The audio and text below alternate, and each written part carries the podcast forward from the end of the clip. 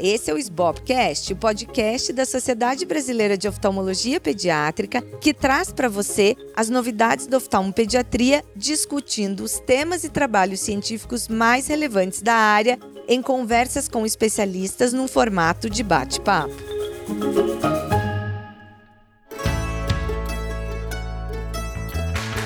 Eu sou a Luísa Hopker, atual presidente da SBOP, e hoje eu estou com um convidado muito especial. Eu vou conversar com o Dr. Giuseppe Pastura, que é neurologista pediátrico e professor associado da Faculdade de Medicina da UFRJ e diretor-geral do Instituto de Puericultura e Pediatria do Martagão Gesteira da UFRJ. Bem-vindo, Giuseppe.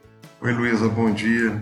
Muito obrigada por ter topado participar. Os oftalmologistas gostam muito do assunto que a gente vai falar hoje e é um desafio para a gente no consultório.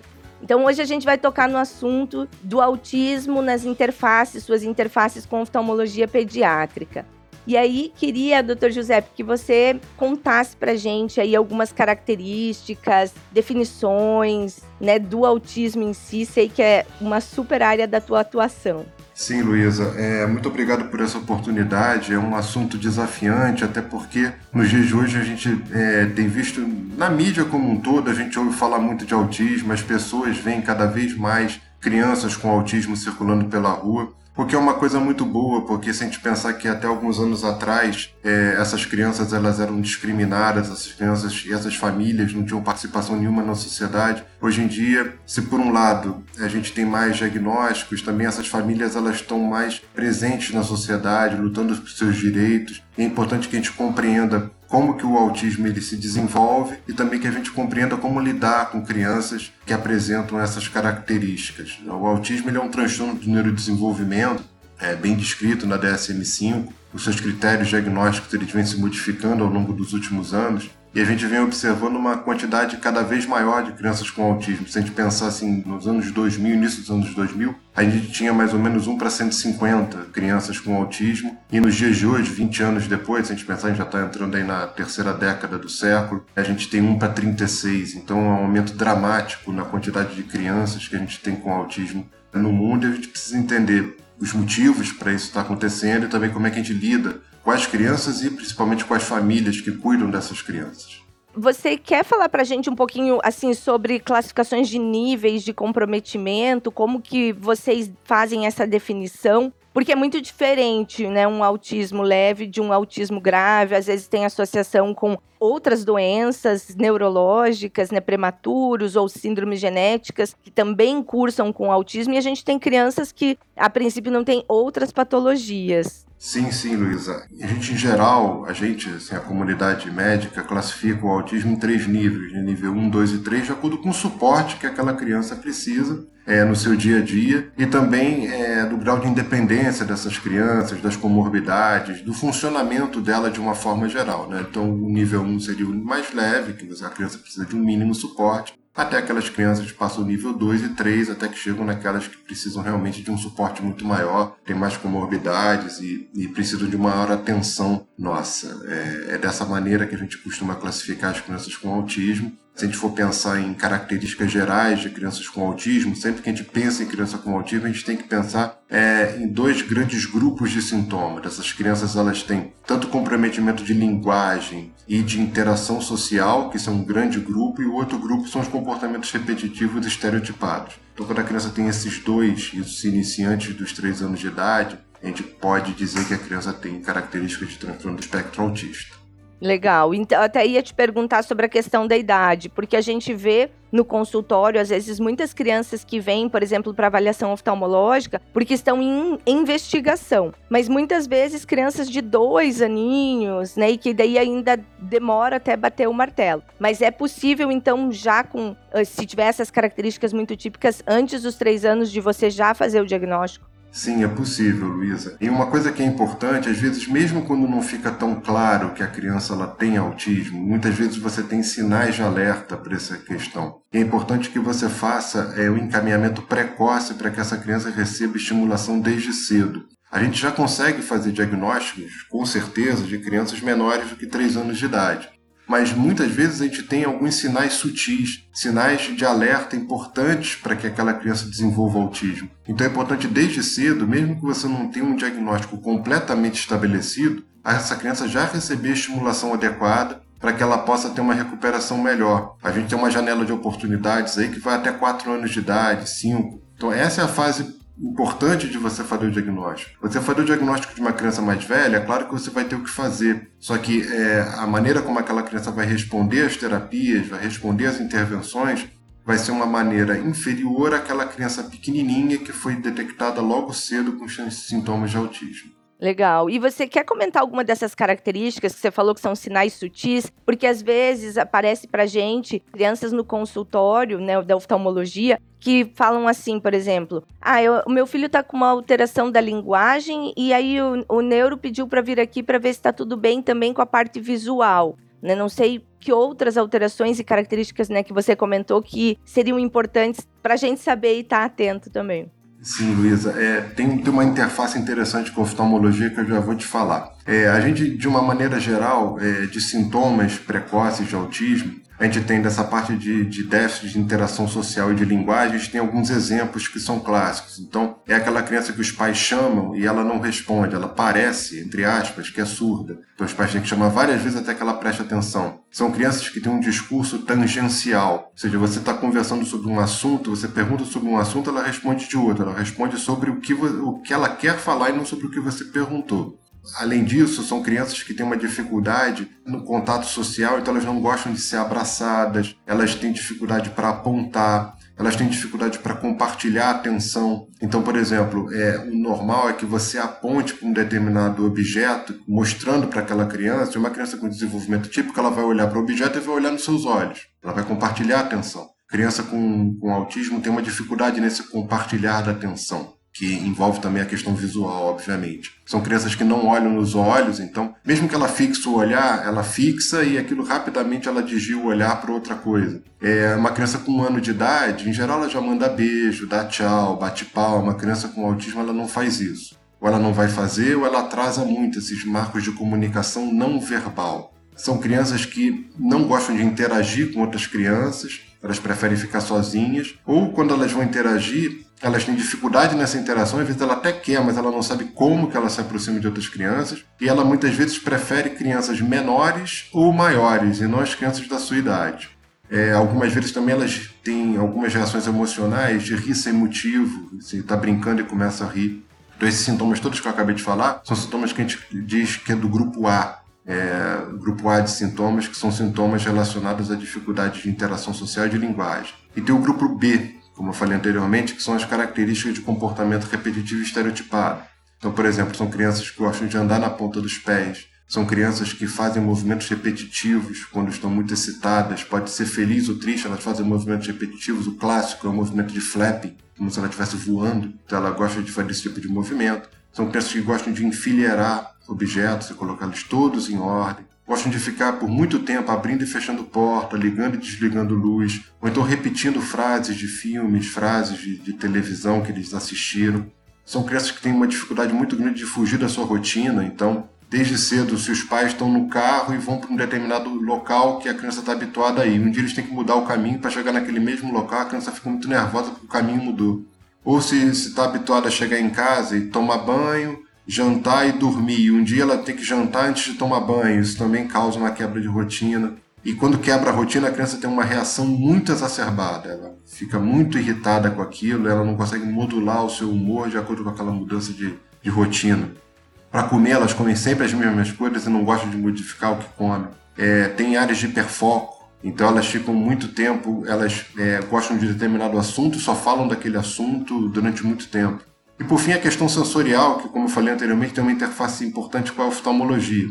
É uma coisa que é interessante que acontece é, em relação a, a, a, crianças com autismo, mas tem uma questão sensorial que isso não existia nos, nos isso não existia nas classificações anteriores. Questões, por exemplo, eles não gostam de cortar unha, eles não gostam de cortar cabelo, eles não gostam de escovar dentes, porque isso causa uma, uma, uma irritação muito grande nessas crianças. Além disso, eles têm uma dificuldade de, com determinadas texturas, então eles não gostam de determinadas texturas e não gostam por exemplo, de pegar em massinha, em areia. E por fim, a questão que eu falei da interface com oftalmologia, muitas vezes eles gostam de olhar de maneira tangencial para os objetos, né? eles gostam de olhar, como se diz, com o rabo do olho.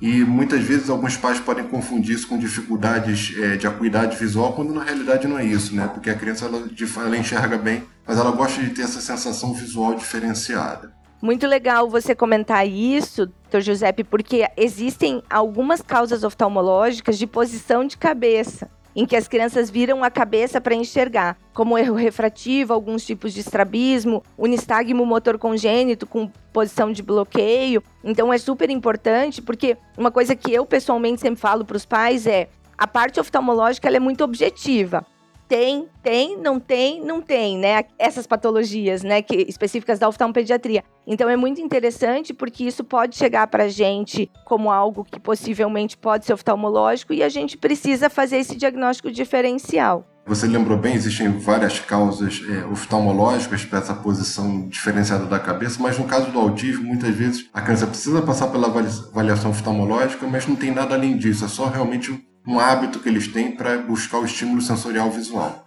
E uma coisa que me veio aqui na cabeça de dois pacientes que eu tive, uma estereotipia de olhar assim para cima, como revirar os olhos, também pode ser um sinal ou uma característica de autismo? Sim, muito comum também, Luísa. A gente costuma perceber isso com alguma frequência, se bem lembrado, se você mencionou agora. E o que, que você sugere para gente que está do lado de cá, examinando a criança com ou sem diagnóstico, às vezes sem diagnóstico, mas que até a gente que não é neuropediatra olha e pensa, puxa, acho que essa criança que tem características de autismo, ou a criança com autismo, um autismo já né, moderado a grave, que a gente percebe que são as crianças que são mais resistentes ao, ao, ao exame oftalmológico, como que a gente pode se aproximar dessa criança, já que ela tem essas questões sensoriais, para a gente ser melhor recebido, ter mais colaboração no exame? Sim, Luísa, é, isso é importante porque isso é uma, é uma habilidade que o oftalmopediatra precisa ter de fato, porque é importante não hiperestimular essas crianças. Então o ambiente tem que ser um ambiente calmo, é importante evitar o toque, porque essas crianças não gostam de ser abraçadas, de ter um contato físico muito intenso. É importante também evitar barulhos, evitar tudo de forma que, de maneira sensorial, possa incomodar essa criança. Então, o exame ele tem que ocorrer da maneira mais natural possível, utilizando muitas vezes técnicas lúdicas para fazer com que aquela criança se sinta à vontade no consultório do, do oftalmologista e ele possa fazer a avaliação da sua acuidade visual de maneira adequada.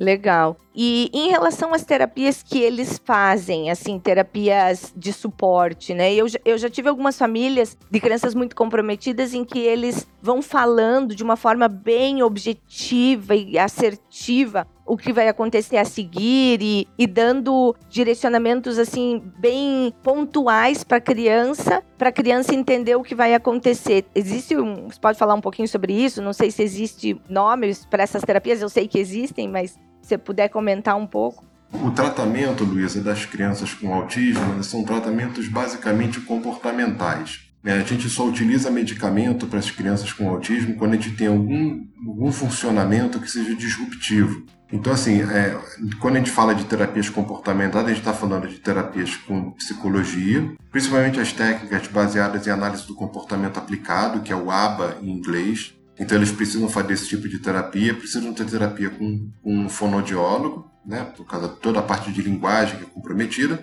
E a terapia ocupacional é importante, tanto para as questões sensoriais dessas crianças, como também para, para o treinamento de atividades de vida diária, como por exemplo o uso do toalete, que esse é um, costuma ser uma dificuldade grande dessas crianças. Então a terapia ela se baseia nesse tripé de uma forma geral: psicologia, terapia ocupacional e a fonoaudiologia.